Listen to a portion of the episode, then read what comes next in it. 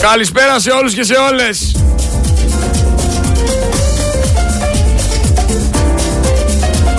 Από τη ζωή έφυγε και ο Σόιμπλε.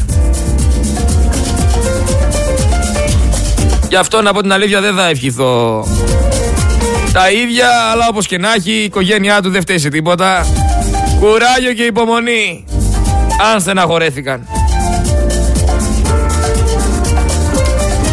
Ο Θεός θα τους κρίνει. Λοιπόν, από ό,τι βλέπουμε εδώ πέρα συνέβησαν πάρα πολλά πράγματα αυτές τις μέρες. Είδαμε να πουλάνε το Αιγαίο κυριολεκτικά για μερικά πρωταθλήματα. Είδαμε τώρα να έρχεται στο Παναθηναϊκό ένας Τούρκος προπονητής. Το Βόλο λέει θα τον αναλάβει Τούρκος επιχειρηματίας. Πολλοί Τούρκοι δεν μαζεύτηκαν στην Ελλάδα. Στο Ανατολικό Αιγαίο ακούγεται ότι αγοράζουν σπίτια με κρατικά χρήματα Τούρκοι. Στη Θράκη το ίδιο. Τι γίνεται, μήπως δεχόμαστε; Με έναν έμεσο και πλάγιο τρόπο να μας εξαγοράζουν οι Τούρκοι.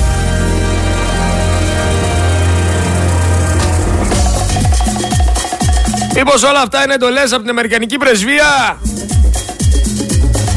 Για να υπάρχει ένα καλό και καλά κλίμα ελληνοτουρκικής συνεργασίας.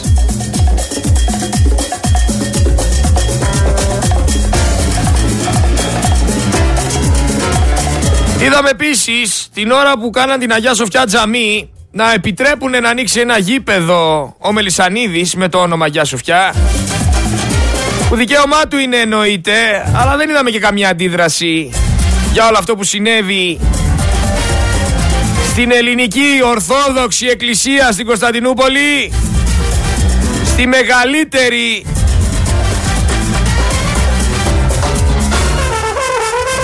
του Ορθόδοξου Χριστιανισμού τι γίνεται, αλαφούζοι, μελισανίδιδες, μητσοτάκιδες, μαρινάκιδες, κανένας δεν αντέδρασε. Τι γίνεται με τους Τούρκους επιχειρηματίες στην Ελλάδα; Τι γίνεται με το αεροδρόμιο στην Κωνσταντινούπολη που από ό,τι με ενημέρωσαν εμφανίστηκαν λέει εκεί πέρα άνθρωποι να χορεύουν τον πυρίχιο. Το ξέρετε τον πυρίχιο, το χορό. Προσπαθούν για άλλη μια φορά οι Τούρκοι να παραχαράξουν την ιστορία. Να αλλοιώσουν την αλήθεια για την προέλευση και την κυριότητα του πυρίχιου χορού. Επιχειρούν δηλαδή με λίγα λόγια στις μέρες μας να διεκδικήσουν ακόμα και την ελληνικότητα του ποντιακού λαού. Με μια σύστολη προπαγάνδα καθημερινά τόσο στα τουρκικά κανάλια όσο και στο διαδίκτυο. Θέλουν τώρα να μας πούνε ότι ο πυρίχιος είναι δικός τους, είναι τουρκικός χορός. Το ίδιο κάνουν και με τη Σέρα. Και κανένας δεν αντιδράει. Πού είναι άραγε αυτός εδώ πέρα ο πρόεδρος ποντίων που είχαμε βγάλει εδώ πέρα να μας πει ποια θα είναι η αντίδρασή του απέναντι σε αυτό. Στο αεροδρόμιο της Κωνσταντινούπολης, Τούρκοι να χορεύουν τον πυρίχιο και να λένε ότι είναι δικός τους αυτός ο χορός. Υπάρχει κάποια αντίδραση, δεν θα έπρεπε να υπάρχει μια τοποθέτηση, μια δήλωση, κάτι ρε παιδί μου. Ο ελληνικός λαός για άλλη μια φορά, καλά Χριστούγεννα είπαμε, ναι. Για άλλη μια φορά προσποιείται ότι έχει καταλάβει τι γιορτάζει, αλλά από ό,τι φαίνεται το έχει κάνει απλά έτσι μια συνήθεια το να βγαίνει, να γιορτάζει, να τρώει, να πίνει, χωρίς να ξέρει τι γιορτάζει. Αλλά όταν δεν μαθαίνεις και δεν έχεις καταλάβει την ουσία, αυτή θα είναι η αντίδρασή σου. Γιατί στην ουσία, αν πάμε, δεν παίζει ρόλο το αν υπήρχε ή δεν υπήρχε. Το αν είναι ή δεν είναι, πρέπει να καταλάβεις το τι εκπροσωπεί ο Ιησούς Χριστός. Πρέπει να κάνεις να διαβάσεις το τι έχει πει για να μπεις στο νόημα. Δεν είναι άντε στολίζουμε ένα δέντρο, βάζουμε ένα δώρο από κάτω και όλα καλά. Για να τα λέμε όλα. Να καταλάβετε το τι εκπροσωπεί. Είναι πολύ σημαντικό αυτό που εκπροσωπεί. Σε κάνει καλύτερο άνθρωπο, σε κάνει να ξανασκεφτείς πριν πας να κάνεις κάτι και σου εξηγεί ότι πραγματικά ό,τι και αν έχεις κάνει, αν μετανιώσεις, υπάρχει σωτηρία. Αν πραγματικά μετανιώσεις, το ξαναλέω. Τώρα ο ελληνικός λαός είναι απέναντι σε όλες αυτές τις εταιρείες εκτεθειμένος για άλλη μια φορά. Γιατί ακούω από δεξιά και από αριστερά και από ακροατές και από διάφορους να λένε ότι ξέρεις κάτι, μας έρχεται λέει το ρεύμα 1000 ευρώ ενώ δεν έχουμε καταναλώσει 1000 ευρώ. Και προσπαθούμε να, να βρούμε το δίκιο μας και το δίκιο μας δεν το βρίσκουμε. Ο ελληνικός λαός εκτεθειμένος για άλλη μια φορά απέναντι σε διάφορους απαταιωνίσκου οι οποίοι βγάζουν ας πούμε προσφορές, οι οποίοι βγάζουν διάφορα giveaway τα οποία δεν πραγματοποιούν ποτέ. Ο ελληνικός λαός απέναντι σε influencer οι οποίοι προσπαθούν να λιώσουν τον τρόπο σκέψης ο ελληνικός λαός για άλλη μια φορά εκτεθειμένος, αλλά φταίει και ο ίδιος ο ελληνικός λαός, ο οποίος δεν εκτιμάει. Δεν εκτιμάει τίποτα. Γιατί έχω δει παππούδες 80 και 90 χρονών να κάνουν μόνοι τους Χριστούγεννα. Γιατί τα παιδιά τους τους ξεχάσανε. Γιατί τα παιδιά τους σκεφτόντουσαν μόνο ότι θα αρπάξουνε. Και αν θα τους δώσουνε κάνα φράγκο και αν θα τους αφήσουνε κάνα σπίτι. Δεν τους μάθανε να εκτιμάνε αυτούς τους ανθρώπους που τους φέραν στη ζωή, που τους μεγαλώσανε. Μόνοι τους. Μπαρμπάδες. 80 και 90 χρονών στο σπίτι. Με μια τηλεόραση αγκαλιά. Δεν τρέπεστε ρε λίγο. Πηγαίνετε ρε δείξτε ρε την εκτίμησή σας. Πάρτε τους μαζί στο σπίτι. Να κάνετε όλοι μαζί γιορτές.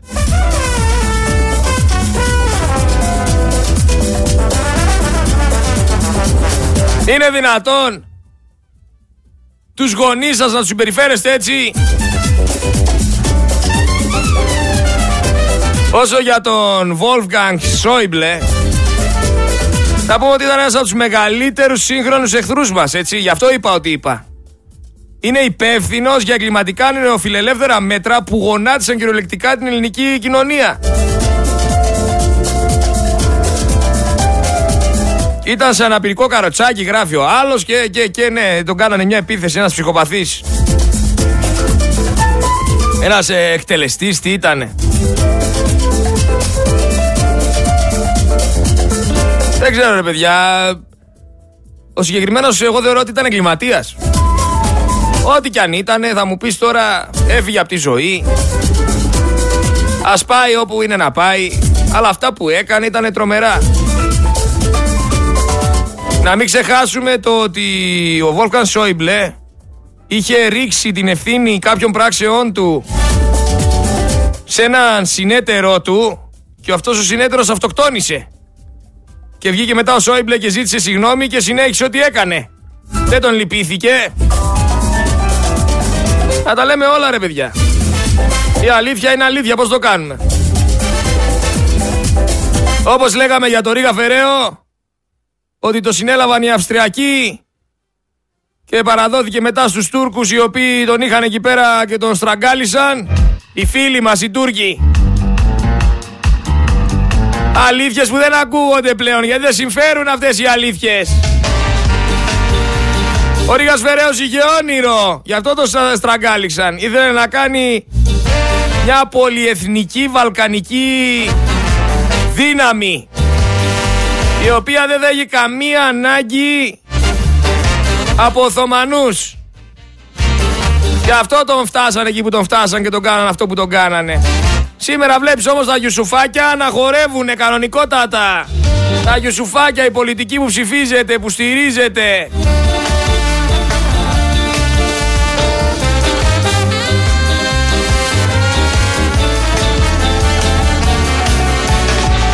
Τα γιουσουφάκια Α σε πω εγώ ένα γιουσουφάκι άμα θέλεις. Που έχει ονοματεπώνυμο. Που κανονικά για μένα η εφορία θα έπρεπε να αναρωτιέται. Γιατί η εφορία ξέρεις αναρωτιέται μόνο για τον κοινό θνητό. Δεν, δεν αναρωτιέται για υπουργούς και βουλευτές. Βλέπουμε λοιπόν τον Κωστή Χατζηδάκη. Ο Κωστής Χατζηδάκης, ο οποίος ξεπούλησε την Ολυμπιακή, τον ΟΣΕ, τη ΔΕΗ, όλα τα έδωσε σε άλλους. Ο Κωστής Χατζηδάκης είναι πάμπλουτος και ανεπάγγελτος. Πώς γίνεται αυτό το πράγμα, μπορεί να μου εξηγήσει κάποιος. Να είναι πάμπλουτος και ανεπάγγελτος. Το 2015 είχε 15 ακίνητα. Μετά από ένα χρόνο τα έκανε 27, χωρίς να δουλεύει. Μόνος σαν πολιτικός. Με ένα συγκεκριμένο μισθό. Το 2012 είχε 5 χιλιάρικα σε επενδυτικά προϊόντα και το 2015 μετά από 3 χρόνια είχε 1.600.000 σε επενδυτικά προϊόντα. Πώς γίνεται αυτό, εξηγήστε μου. Εξηγήστε μου εσείς αν δεν είναι και σουφάκι τι είναι; Μέσα σε ένα έτος υπάρχει κανένας που αγοράζει 12 ακίνητα με 72 χιλιάρικα εισόδημα. 12 ακίνητα, δηλαδή το κάθε ακίνητο πώς το πήρες αδερφέ, 5 χιλιάρικα. Και η εφορία δεν αναρωτιέται και η εφορία δεν κάνει έρευνα. Μέσα σε τρία χρόνια βρέθηκε 1,5 εκατομμύριο σε επενδύσεις και κανένας δεν λέει που, από πού ήρθαν τα λεφτά, από έναν ανε, ανεπάγγελτο. Τι έχει κάνει αυτός ο άνθρωπος, παιδιά; Πού τα βρίσκει τα λεφτά, μπορεί να με εξηγήσει κάποιος. Ε, εγώ πες ότι είμαι χαλβάς. Δεν ξέρω από μαθηματικά, δεν ξέρω από το πώς λειτουργεί εφορία, δεν ξέρω από τίποτα. Μπορεί κάποιος να με εξηγήσει. Πραγματικά θέλω να μάθω. Πώς γίνεται ένας ανεπάγγελτος να γίνεται κάθε χρόνο πιο πλούσιος; Το έχω απορία ο Έρμος. Τώρα θα μου πεις ο Έλληνας όμως δεν ενδιαφέρεται για όλα αυτά. Ο Έλληνας ενδιαφέρεται για το τι κάνει ο Πλεύρης και αν άφησε τα λεφτά στον μικρό το Πλεύρη και αν, αν παντρεύτηκε τη Σακαφιόρα και πάει λέγοντας. Τα ξέρετε.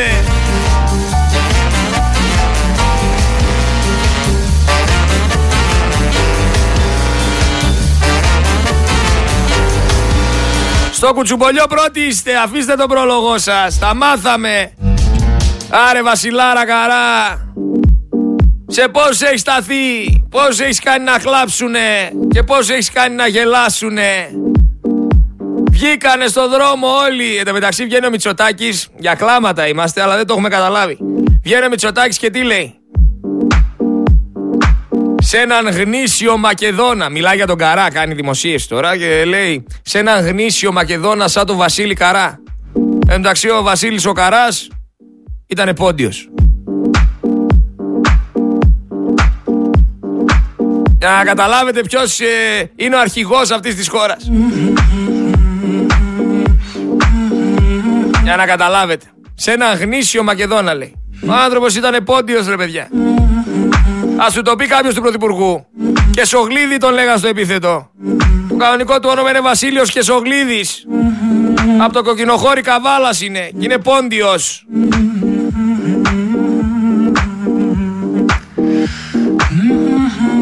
Τι να πεις όμως, δεν περιμέναμε κάτι καλύτερο από τον Κούλι. Η αλήθεια είναι ότι οι συνταξιούχοι μαλώνουν για τον Κούλι. Να ακούσουμε ένα ηχητικό. Πώς βλέπετε την κατάσταση; Η κατάσταση, εγώ που έχω ζήσει 40 χρόνια έξω, ε, βλέπω ότι πάμε για τον πάτο. Δεν υπάρχει σωτηρία με αυτό που έχει γίνει.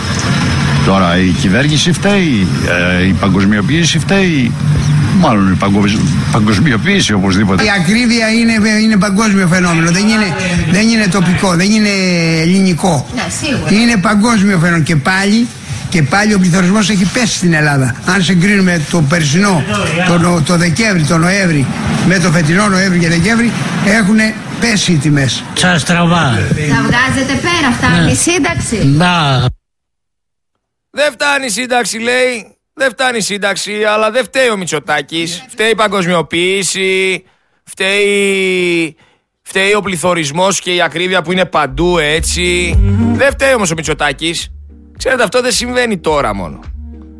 Αυτό εδώ πέρα, αυτή η νοοτροπία υπάρχει από το 2008 και μη σου πω και πιο πριν. Που κανένας δεν αντιδρά για τίποτα.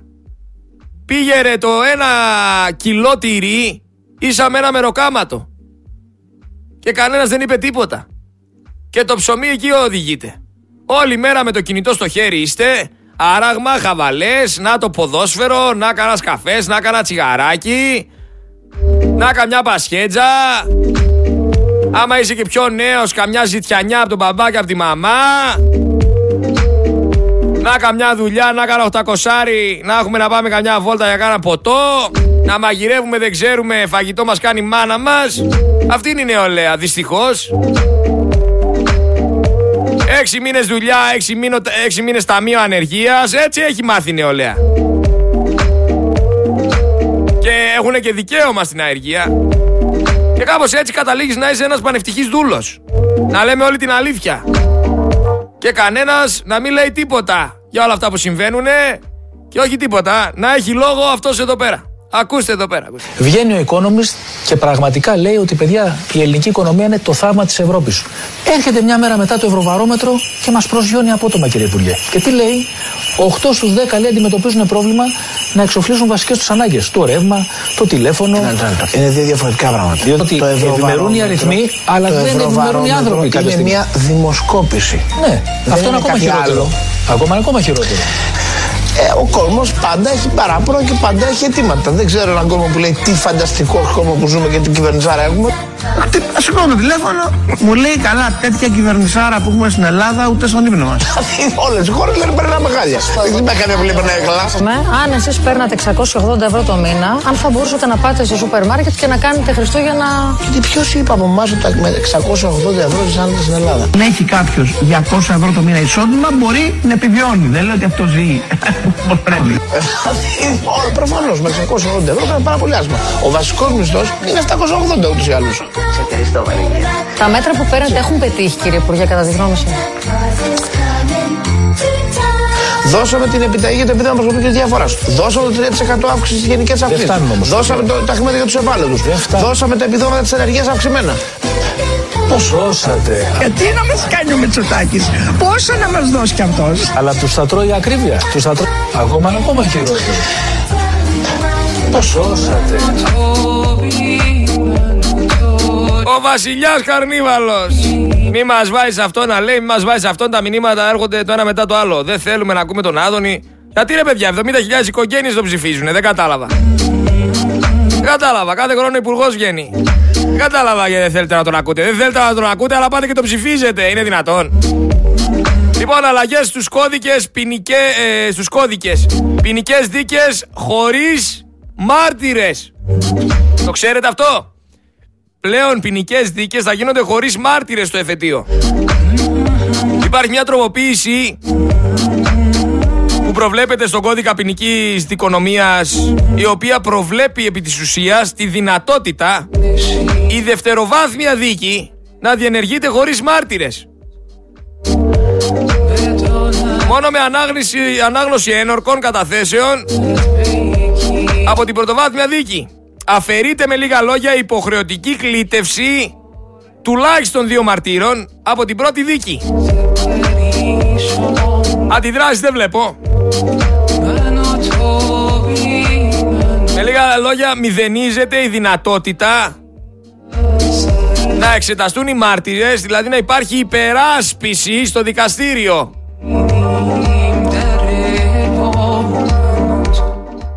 Σιγά σιγά κάνουμε βήματα προς μια ολοκληρωτική χούντα, αλλά δεν το έχετε πάρει πρέφα.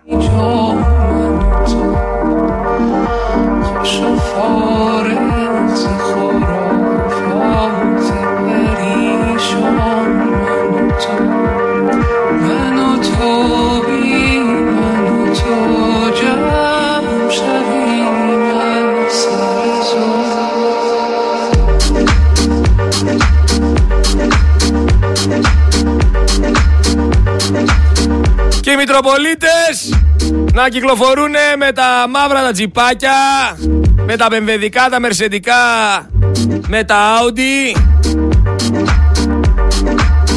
με τις λιμουζίνες, με τα γούστα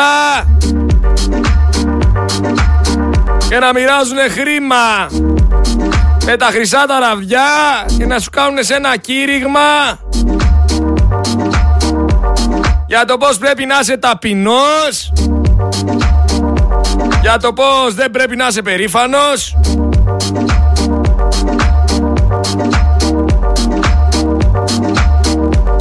Φαγωμένοι καλά, από γλέντι σε γλέντι, με συγκεκριμένο μπουφέ, με συγκεκριμένες λίστες.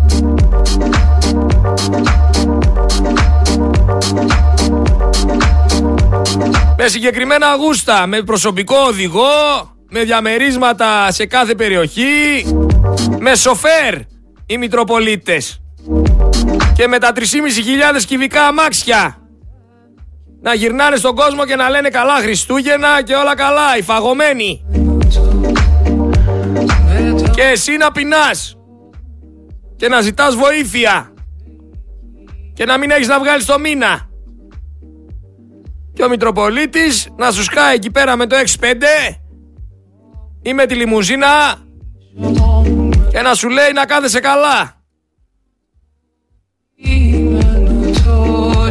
Και να μην είσαι φιλόδοξος και να μην παίρνεις πολλά και να μην κάνεις το ένα και να μην κάνεις το άλλο.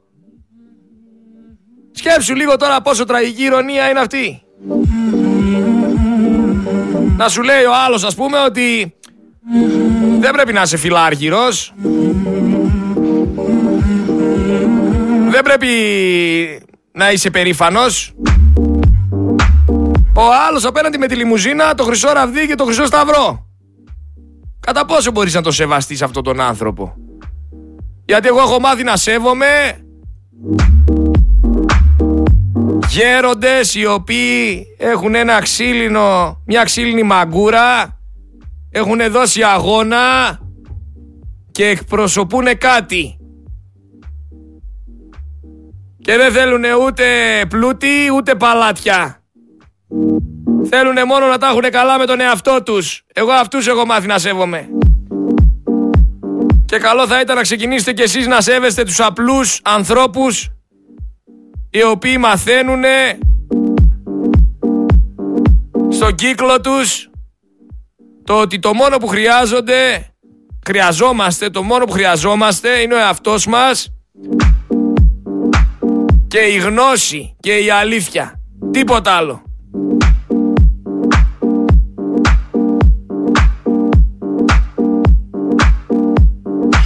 Βλέπουμε τον Άδωνη, μιας και τον αναφέραμε πριν, να βγαίνει να λέει ότι ένα εξαιρετικό αφιέρωμα της ΕΡΤ λέει υπήρξε για την ελληνική αγωγή της γυναίκας του της Μανολίδου. Θερμές ευχαριστίες λέει στη σπουδαία Κάρμεν Ρουγκέρι που μας τίμησε με την παρουσία της. Ολόκληρο ρεπορτάζ για, για την επιχείρησή του. Την ΕΡΤ, η κρατική τηλεόραση, κάνει διαφήμιση. Την επιχείρηση του Άδωνη.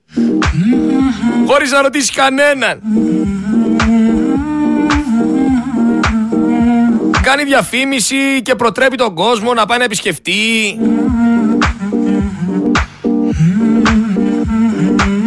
Λες και ο Άδωνης δεν ήξερε ότι η ΕΡΤ θα το στηρίξει και ο Άδωνης από την άλλη βγαίνει και λέει πω πω φοβερό αυτό που έκανε η ΕΡΤ. Μιλάμε για, για χλάματα. Για τη Γάζα φυσικά δεν μιλάει κανένας. Για το στρατόπεδο συγκέντρωσης που ήταν εκεί πέρα γυμνοί κρατούμενοι με μικρά παιδιά στην αγκαλιά. Δεν σχολιάζει κανένας ότι ένας από τους Ισραηλινούς στο κράνος του είχε και ελληνική σημαία και αρχίζει παγκόσμια ο κόσμος να ταυτίζει την Ελλάδα με το Ισραήλ και με όλο αυτό το τεράστιο έγκλημα που πραγματοποιείται εκεί στη Γάζα. Είναι λες και είμαστε συνένοχοι. Και δεν ξέρω αλήθεια πόσοι από εσάς εκεί πέρα έξω θέλετε να συνεχιστεί αυτό το πράγμα στη Γάζα. Γιατί σκοτώνονται περίπου βάσει στατιστικών έξι παιδιά κάθε ώρα. Έξι παιδιά κάθε ώρα σκοτώνονται στη Γάζα. Δεν ξέρω άμα εσείς το γουστάρετε αυτό να το πείτε. Δεν θα μιλήσω για τους υπόλοιπους και δεν θα τοποθετηθώ για τους υπόλοιπους που και εκείνοι αθώοι είναι οι περισσότεροι αλλά θα εστιάσω στα μικρά παιδιά. Το καταλαβαίνετε ότι σκοτώνονται παιδιά, δολοφονούνται παιδιά. Σκέψου στο μυαλό σου ένα παιδάκι αυτή τη στιγμή να το πυροβολάνε. Ένα παιδάκι που δεν ξέρει τι συμβαίνει, δεν ξέρει, δεν έχει καταλάβει τι γίνεται γύρω του. Πέφτουνε βόμβες, τρέχει να σωθεί. Και σε αυτό συμμετέχει και η Ελλάδα. Σκεφτείτε το λίγο και δείτε άμα είστε σύμφωνοι με αυτό τι να πω. Καθένας την άποψή του. Τα παιδάκια που δεν φταίνε σε τίποτα, πραγματικά. Χρόνια πολλά σε όσους γιορτάζουνε.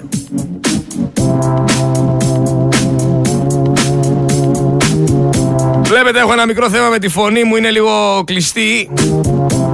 Με είχε πιάσει ένας βήχας αυτές τις μέρες. Οπότε λίγη κατανόηση.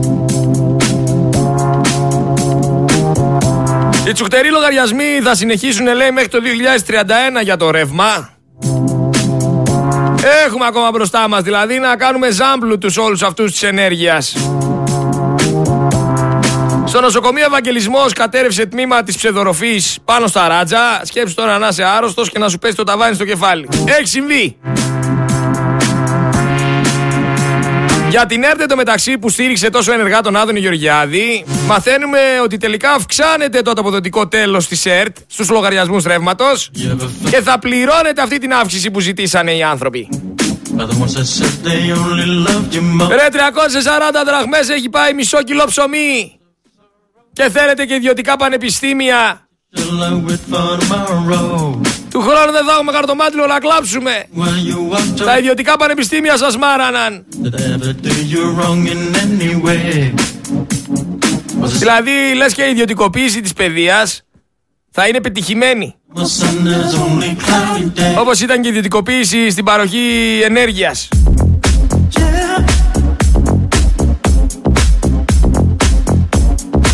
Για τον καιρό δεν θα σχολιάσω κάτι που γράφετε. Εντάξει, όντως οι θερμοκρασίες είναι περίεργες. Όσο και να μην γουστάρω κανέναν πολιτικά από όλους αυτούς. Η αλήθεια είναι ότι και αυτή η νέα αριστερά δεν είναι αριστερά, προφανώς. Αχτιόγλου και ο άλλος, ο, πώς τον λένε, Χαρίσης, Χαρίτσι, πώς τον λένε.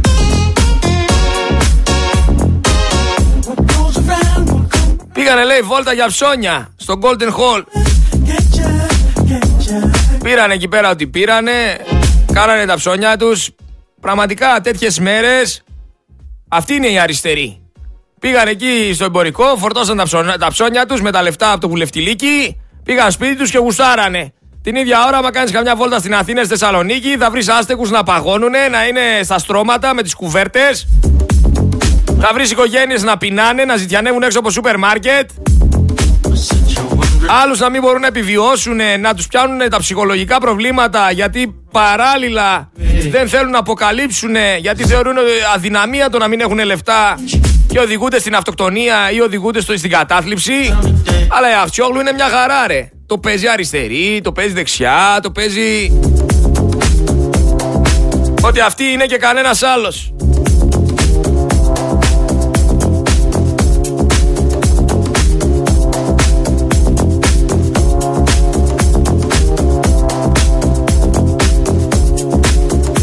Κάνανε τα ψώνια τους μια χαρά, λέει ο άλλος. Δεν, δεν έκανε κάτι κακό, ψώνια κάνανε. Κανονικά θα έπρεπε όλοι να μπορούν να κάνουν ψώνια τα Χριστούγεννα όμως. Και κάποιοι δεν μπορούνε. Δεν μπορούνε γιατί το 41% ψηφίζει αυτούς που τους βολεύει. Επίσης, μιας και μιλάτε ότι όλα είναι καλά και όλα είναι ανθυρά και λέτε ότι δεν υπάρχει κανένα πρόβλημα. Ποιότητα ζωής έχουμε. Γιατί στην Ήπειρο δεν υπάρχει μεθ. Και είναι γεμάτα τα καταλήματα.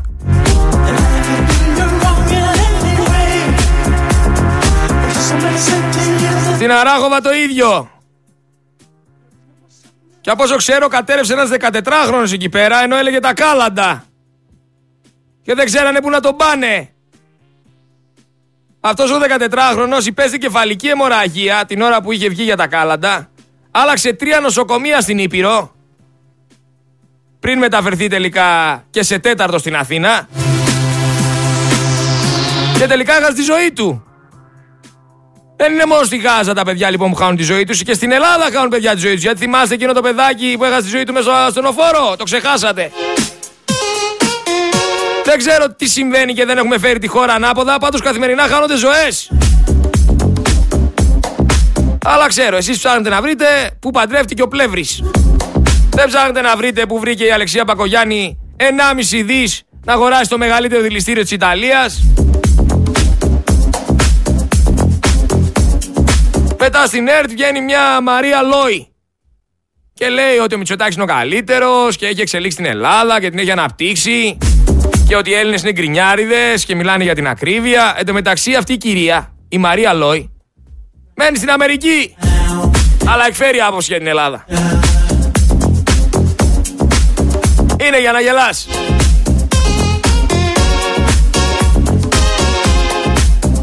Αλλά ξέρω, δεν σας νοιάζει εσάς ο 14χρονο ο οποίος υπέστη, υπέστη εγκεφαλική αιμορραγία και δεν είχαν που να τον πάνε γιατί δεν υπάρχει η δημόσια υγεία.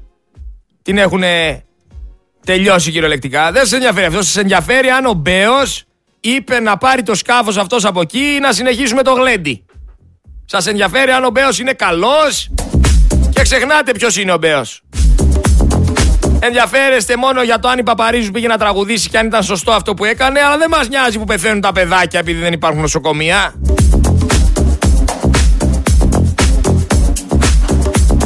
Σε περίπτωση που κλείσει και το Σουέζ, ετοιμαστείτε να πάρουν φωτιά και τα τρόφιμα και το πετρέλαιο και το φυσικό αέριο. Αν πάλι δεν κλείσει, εντάξει. Έχουμε την Ουκρανία, φταίει η Ουκρανία για όλα. Εν τω μεταξύ, εγώ ακόμα προσπαθώ να καταλάβω γιατί υπάρχουν κάποιοι άνθρωποι οι οποίοι αμφισβητούν τα πάντα. Οι οποίοι σχολιάζουν τα πάντα με έναν περίεργο τρόπο. Βγαίνει τώρα ένας ο οποίος λέει είναι της πλεύσης ελευθερίας, του ΣΥΡΙΖΑ, δεν ξέρω κι εγώ που είναι. Και τι λέει. Εγώ λέει προσπαθώ να καταλάβω γιατί πρέπει λέει να στεκόμαστε προσοχή και τρομαγμένοι μπροστά στον θάνατο και να μην θυμόμαστε λέει τις εμετικές ομοφοβικές δηλώσεις του Καρά. Ακούστε τι λέει. Να μην θυμόμαστε λέει τις εμετικές ομοφοβικές δηλώσεις του Καρά. Ακούστε. Γιατί είπε ο Καράς ότι είμαστε Έλληνες. Και γιατί είπε ότι οι άντρες είναι άντρες. Για μένα εμετικό λοιπόν θα πω σε αυτόν τον τύπο είναι το ότι υπάρχει άντρας ο οποίος κάνει στοματικό σε άλλο άντρα. Είναι μετικό για μένα αυτό. Και ο Καρά ήταν μια χαρά και κρίμα που έφυγε. Φτάνει με τη ΛΟΑΤΚΙ κοινότητα και τις αειδίε αυτές τις ανομαλίες.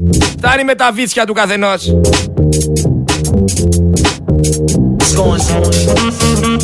Εδώ σας λέω δεν υπάρχει παιδιατρική μεθ στην Ήπειρο. Δεν υπάρχει παιδιατρική μεθ στην Ήπειρο. Αλλά εσείς μου λέτε για επενδυτικές βαθμίδες. Και φυσικά αυτό δεν θα παίξει πουθενά στα κανάλια. Δεν είναι είδηση ότι δεν υπάρχει μεθ. Γιατί θα εκθέσουμε τη Νέα Δημοκρατία. Στη Θεσσαλία βγαίνουν άνθρωποι και λένε ότι τα Χριστούγεννα αυτά ήταν τα χειρότερα της ζωής τους. Είναι σε απόγνωση κάποιοι κάτοικοι. Τρεις μήνες, τέσσερις μετά τις πλημμύρες.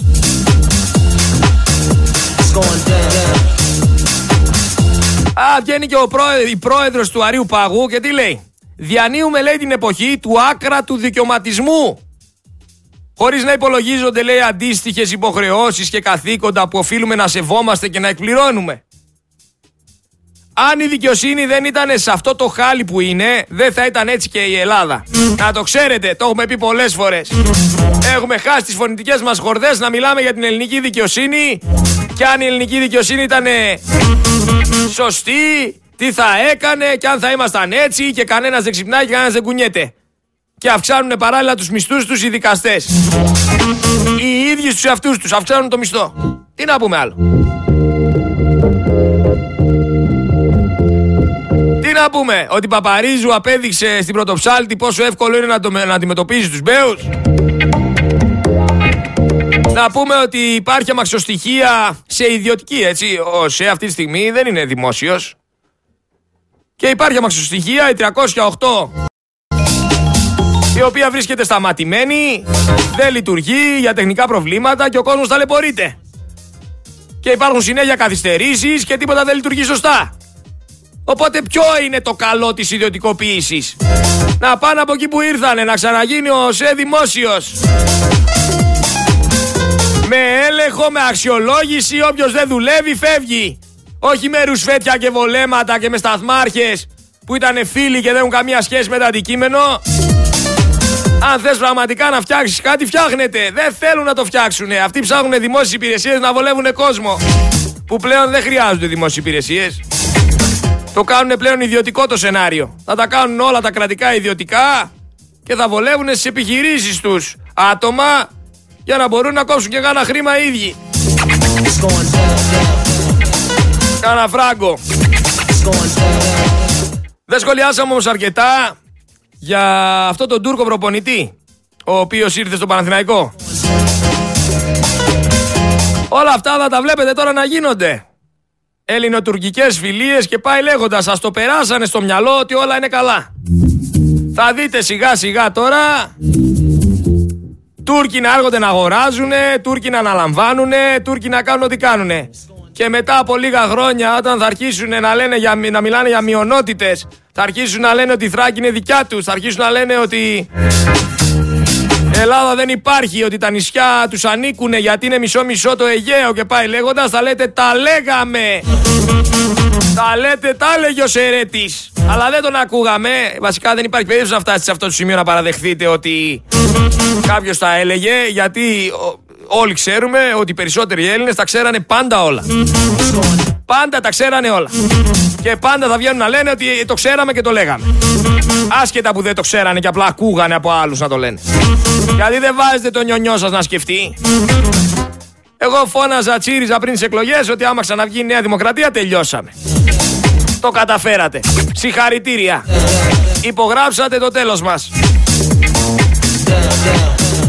Η Hellenic Train τώρα ζητάει για 15 εκατομμύρια ευρώ λέει αυξημένη αποζημίωση από το δημόσιο.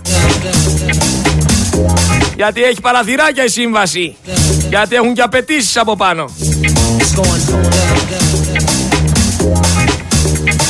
Για τις τράπεζες το μάθατε που φάγανε πρόστιμο. Φάγανε πρόστιμο λέει οι τράπεζες για την υπερβολική προμήθεια. Στα ATM εκτός δικτύου. Ξέρετε πόσο φάγανε; Η μία έφαγε 9 εκατομμύρια, η άλλη έφαγε 10, η άλλη 5. Τι είναι ρε 10 εκατομμύρια για την τράπεζα; Σε μια ώρα τα βγάζει. Φάγανε 10 εκατομμύρια για την υπερβολική προμήθεια που έχουν εδώ και 10 χρόνια. Και είναι είδηση αυτό. Κοροϊδευόμαστε. Κοροϊδευόμαστε φίλοι μου και κάποιοι χειροκροτάνε που μας κοροϊδεύουν. Αυτό είναι το πρόβλημα. Τι να πω, έχω απελπιστεί. Πραγματικά και το μυαλό μου δεν ξεκουράστηκε αυτές τις μέρες. Με όλα αυτά που γίνονται δεν ξεκουράστηκε το μυαλό μου. Ήθελα τόσο πολύ να ξεκουραστεί, να γυρίσω με ενέργεια, να γυρίσω ανανεωμένος. Αλλά πώς να γίνει αυτό όταν ακούσετε τέτοια πράγματα; Εδώ πέρα, ακούστε. Ακούστε εδώ πέρα. Ακούστε. Μια επιτέλεια αλφαδιά, καταστροφή απόλυτη. Ε, ζήσαμε ακριβώς το όνειρο του Hollywood που ζει ο Πρωθυπουργός χρόνια τώρα. Ε, έχουμε ανθρώπους οι οποίοι πνιγήκαν όπως η γιαγιά μου από, το, από την ίδια λάσπη την οποία ζυμώνανε για να μας ταΐζουνε. Οι ίδιοι άνθρωποι που είναι υπεύθυνοι εδώ για την περιοχή και δεν μιλάω μόνο για τη Δημοτική Αρχή, μιλάω για την περιφέρεια, μιλάω για το ίδιο το κράτος το οποίο καθησύχασε τον κόσμο ότι δεν συμβαίνει τίποτα ενώ ξέρανε ότι θα συμβεί ακριβώς αυτό το πραγμα Το γνωρίζανε. Τοπικοί ρεμπεσκέδες παίζουν πάνω σε θύματα και καταστροφές και ζωές ανθρώπων. Τοπικοί υποτιθέμενοι άρχοντες ε, που μας πουλάνε Ελλάδα για Έλληνες δεν βοηθήσανε πουθενά και ποτέ. Κοιτάξτε μόνο το, το δικό τους το δικό τους το κεφάλι. Μέχρι πρόσφατα φωτογραφιζόντουσαν με υπουργούς που οι υπουργοί ίδιοι λέγανε με τι να κάνουμε με 500 ε, κυβικά νερό ανά τετραγωνικό, ανά χιλιόμετρο, δεν ξέρω πώς το είπε. Αυτούς έχουμε. Αυτοί μας αξίζουν. Ναι. Αυτοί είμαστε. Μην νομίζετε ότι θα αλλάξει κάτι σε αυτόν τον τόπο. Και είστε υπόλογοι κι εσείς αυτό. Δεν με ενδιαφέρει αν θα πείτε ότι μου δίνετε βήμα. Δεν με νοιάζει. Το βήμα το δίνετε γιατί υπάρχει απόλυτη καταστροφή. Είστε υπόλογοι. ΕΡΤ, κανάλια. Δείχνετε στον κόσμο από ό,τι μαθαίνω ότι πάνε όλα καλά. Βγήκε και Ραμαίος και είπε ότι όλα λειτουργούν στην εντέλεια. Τρεις μέρες μέσα. Μαθαίναμε τα παιδιά μας να πίνουν τρεις γουλιές νερό και να το γυρνάνε στο στόμα. Εσείς φταίτε. Εσείς τους καλύπτετε. Δεν φταίει κανένας άλλος. Σε κάθε καταστροφή κάνετε αυτό το πράγμα. Καλύπτετε τα καθάρματα. Καλύπτετε, βγήκε, βγήκε το άλλο το, το ρεμάλι, ο εκπρόσωπος τύπου της πυροσβεστικής και είπε ότι ο βλοχός είναι ορεινός. Ο άσχετος. Καταλαβαίνω. Ε, Όχι, πραγματικά, ένα λεπτό, ένα λεπτό. Σα ακούσω, Καταλαβαίνω ούτε απόλυτα. Εσύ, ούτε οι διπλανοί σου καταλαβαίνετε. Ούτε ξέρω ποιοι είστε εκεί. Και δεν με νοιάζει. Δεν καταλαβαίνετε τίποτα. Βγαίνουν, βγαίνουν λοιπόν. κάθε πρωί πολιτικοί ρεβεσκέδες. Τι καταλαβαίνουμε τι τραβάτε, εντάξει, και εμείς... Ε, ε, ε, τον κόψανε τον άνθρωπο. Κάτοικος από την καρδίτσα. Βγήκε τους τα είπε. Όταν ακούς τέτοια πράγματα τώρα. Από έναν άνθρωπο να βγαίνει και να λέει τον πόνο του. Να πονάει. Αυτός ο άνθρωπος πονάει. Αυτός ο άνθρωπος έχει καταστραφεί. Αυτός ο άνθρωπος αυτή τη στιγμή έχει πρόβλημα. Αυτός ο άνθρωπος αυτή τη στιγμή ξεσπάει. Και καλά τους τα είπε όταν ακούς αυτή την κατάσταση. Τι καταλαβαίνεις; Δεν καταλαβαίνεις ότι υπάρχει υποκρισία. Δεν καταλαβαίνεις ότι κοροϊδεύουν τον κόσμο.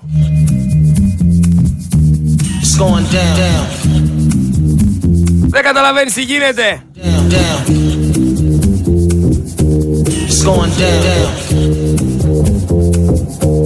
Επίσης πολύ σωστά ένας ακροατής σχολιάζει το ότι οι τράπεζες πήραν ό,τι πήραν από τις προμήθειες από τον κόσμο και πληρώσαν πρόστιμο στο κράτος που κανένας στο κράτος δεν θα αιτιολογήσει που πήγαν αυτά τα προστήματα και αν μπήκαν σε τσέπες και αν μπήκαν στα ταμεία ή αν πήγαν όπου πήγαν. Γιατί δεν υπάρχει έλεγχος στα κρατικά ταμεία. Και να ξαναπώ δεν υπάρχουν δημόσια ταμεία. Υπάρχουν τα λεφτά των Ελλήνων οι οποίοι φορολογούνται. Κανονικά τα λεφτά από τις τράπεζες, από τις προμήθειε θα έπρεπε να επιστρέψουν στον κόσμο. Όχι να πάνε στο κράτος και από το κράτος μην ξέρει κανένας που κατέληξαν. Ανταλλαγή κάνουνε το χρήμα μωρέ, να γυρνάει το χρήμα. Σου επιτρέπω, θα γυρίσεις σαν πρόστιμο, θα τα πάρω, τα βάλω τσέπη. Τώρα πλέον εσύ εκεί πέρα έξω, αν δεν είσαι ο Ρέμος, αν δεν είσαι ο Χατζηνίκος, αν δεν είσαι ο ένας ο άλλος για να σου σβήνουνε χρέη, θα μπαίνεις φυλακή. Και φυλακή θα μπεις τώρα για χρέη προς την εφορία, λέει. Γιατί η ποινική δίωξη ασκείται ύστερα από αίτηση κάποιου προϊσταμένου κάποια κάποιας δόη ή των ελεγκτικών κέντρων ή κάποιου τελωνίου ή πάει λέγοντας. Και άμα εσύ χρωστά την εφορία, μέσα! Τώρα θα μου πεις το χατζηδάκι δεν το ψάχνει η εφορία να βρει πού βρήκε το, το 1,5 εκατομμύριο σε επενδυτικά προϊόντα. Δεν το ψάχνει να το βρει πώς ένα έτος απέκτησε 12 ακίνητα. Οπότε εσύ θα την πληρώσεις πάλι. Εσύ θα την πληρώσεις. Γιατί; Γιατί αυτή είναι πρόσληψη στην πρόσληψη. Έχουν και τους αστυνομικούς. Οι οποίοι αστυνομικοί εμ τους προσέχουν, εμ τους κουβαλάνε και τα ψώνια. Και σου λέει μετά η Αχτσιόγλου νέα αριστερά. Ποια νέα αριστερά, βρε τώρα. Τσουτσέκια μαζευτήκατε εκεί πέρα 10 άτομα, 12. Να το παίξετε αρχηγοί, να το παίξετε επαναστάτες. Τι επαναστάτες είστε σοβαρά, μιλάμε τώρα. Κοροϊδία. Κοροϊδία, είτε ΣΥΡΙΖΑ, είτε Νέα Αριστερά, είτε βαρουφάκιδε, είτε πλεύσει ελευθερίας, είτε καρδούλες στέλνουνε. Είτε το παίζουν επαναστάτες, είτε το παίζουν ό,τι το παίζουν. ΚΚΕ πάει λέγοντας όλοι είναι αυτοί να τους μαζέψεις. Αυτούς όλους είναι να τους μαζέψεις, να τους πεις καθίστε κάτω. Και ξεκινήστε τώρα εδώ πέρα έλεγχο με εφορία και νεοδημοκράτες και πασοξίδε. Για μένα, για όλα τα κόμματα έπρεπε να γίνεται αυτό.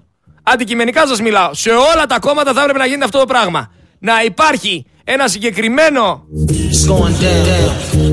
Μια συγκεκριμένη διαδικασία με συγκεκριμένους ανθρώπους από κρατικές υπηρεσίες. Από ανεξάρτητες αρχές. Δηλαδή, ένας άνθρωπος από την ανεξάρτητη, που δεν είναι ανεξάρτητη αυτή τώρα, αλλά κανονικά θα έπρεπε να είναι, ανεξάρτητη αρχή δημοσίων εσόδων. Ένας άνθρωπος από την εφορία. Ένας άνθρωπος από την αστυνομία. Ένας άνθρωπος από, από τα δικαστήρια. Ένας άνθρωπος από τον κλάδο των ψυχολόγων για να μπορεί να δει τις αντιδράσεις του και το τι κάνει. Ένας ανακριτής και διάφοροι άλλοι. Μια ολοκληρωμένη ομάδα η οποία θα ανακρίνει και θα βάλει κάτω για έλεγχο και θα ελέγξει το τι κάνει ένας βουλευτής, υπουργός και ό,τι είναι. Και να περνάνε κάθε, κάθε μια συγκεκριμένη χρονική περίοδο όλοι από αυτό εδώ πέρα, από αυτό τον έλεγχο, από αυτούς τους ανθρώπους. Να κάθεται κάτω δηλαδή Αχτσιόγλου, να κάθεται κάτω Χατζηδάκης. Και να ξεκινάει ο ανακριτής και να τον ρωτάει. Έλα εδώ Χατζηδάκη. Παρουσίασέ μας τους τραπεζικούς λογαριασμούς. Τους παρουσιάζει, παράλληλα τους ελέγχει ένας άνθρωπος. Εξήγησέ μας από πού βρήκες αυτά τα λεφτά, πού πήγαν αυτά τα λεφτά και τι αγόρασες με αυτά τα λεφτά και πόσο τα αγόρασες. Πολύ ωραία, πάμε παρακάτω.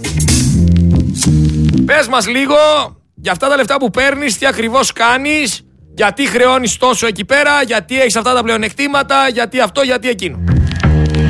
Και πάει λέγοντας, καταλάβατε το ύφος και καταλάβατε τη σκέψη μου. Να ε, εξονυχιστικός έλεγχος. Να αιτιολογεί το οτιδήποτε.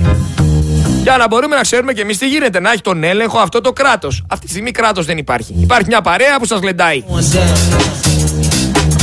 Άμα υπήρχε αυτό που λέω εγώ, δεν θα ήθελε πρώτα απ' όλα κανένας να γίνει βουλευτής και υπουργός. Ενώ τώρα όπου και να περπατήσεις, θα πει στον άλλο τι θες να γίνεις, βουλευτής υπουργός. Άντε, μερικοί θέλουν να γίνουν και δημοτικοί σύμβουλοι. Να βολευτούν αλλιώς. Έξι παιδιά την ώρα πέφτουν νεκρά στη Γάζα. Αλλά δεν σας ενδιαφέρει. Επίσης για τον Καρά μου στείλανε ένα κειμενάκι το οποίο λέει ότι ναι και είναι σωστό. Νόσησε λέει και πέθανε ο Καράς από κορονοϊό. Αλλά η σωρός του εκτίθεται κανονικά για λαϊκό προσκύνημα. Χωρίς ε, σακούλες, χωρίς ειδικές στολές, χωρίς να είναι όπως ήταν τότε με αυτούς όλους που είχαν κορονοϊό. Χωρίς να πλησιάζει κανείς και πάει λέγοντας. Και επίσης έναν άνθρωπο ο οποίος υποτίθεται πέθανε από τον κορονοϊό Παλιά λέγανε ότι μπορούσαν να πάνε τρία άτομα, τώρα δεν υπάρχει τέτοιο κόλλημα. Τι γίνεται, όπως τους συμφέρει, τελικά ήτανε πείραμα ή δεν ήτανε πείραμα; Και κάτι ακόμα και δεν έχω χρόνο, για να ολοκληρώσουμε την πρώτη ώρα, θέλω να πω για τον ε, νέο δήμαρχο της Αθήνας, τον Χάρη Δούκα, ο οποίος σχολίασε μια τροπολογία για τη σύνθεση του Διοικητικού Συμβουλίου της Εταιρείας Ανάπλαση Αθήνας ΑΕ είπε ότι ο Μπακογιάννης, που είναι ακόμα δήμαρχος προς το παρόν, είναι και πρόεδρος στην ανάπλαση Αθήνας ΑΕ.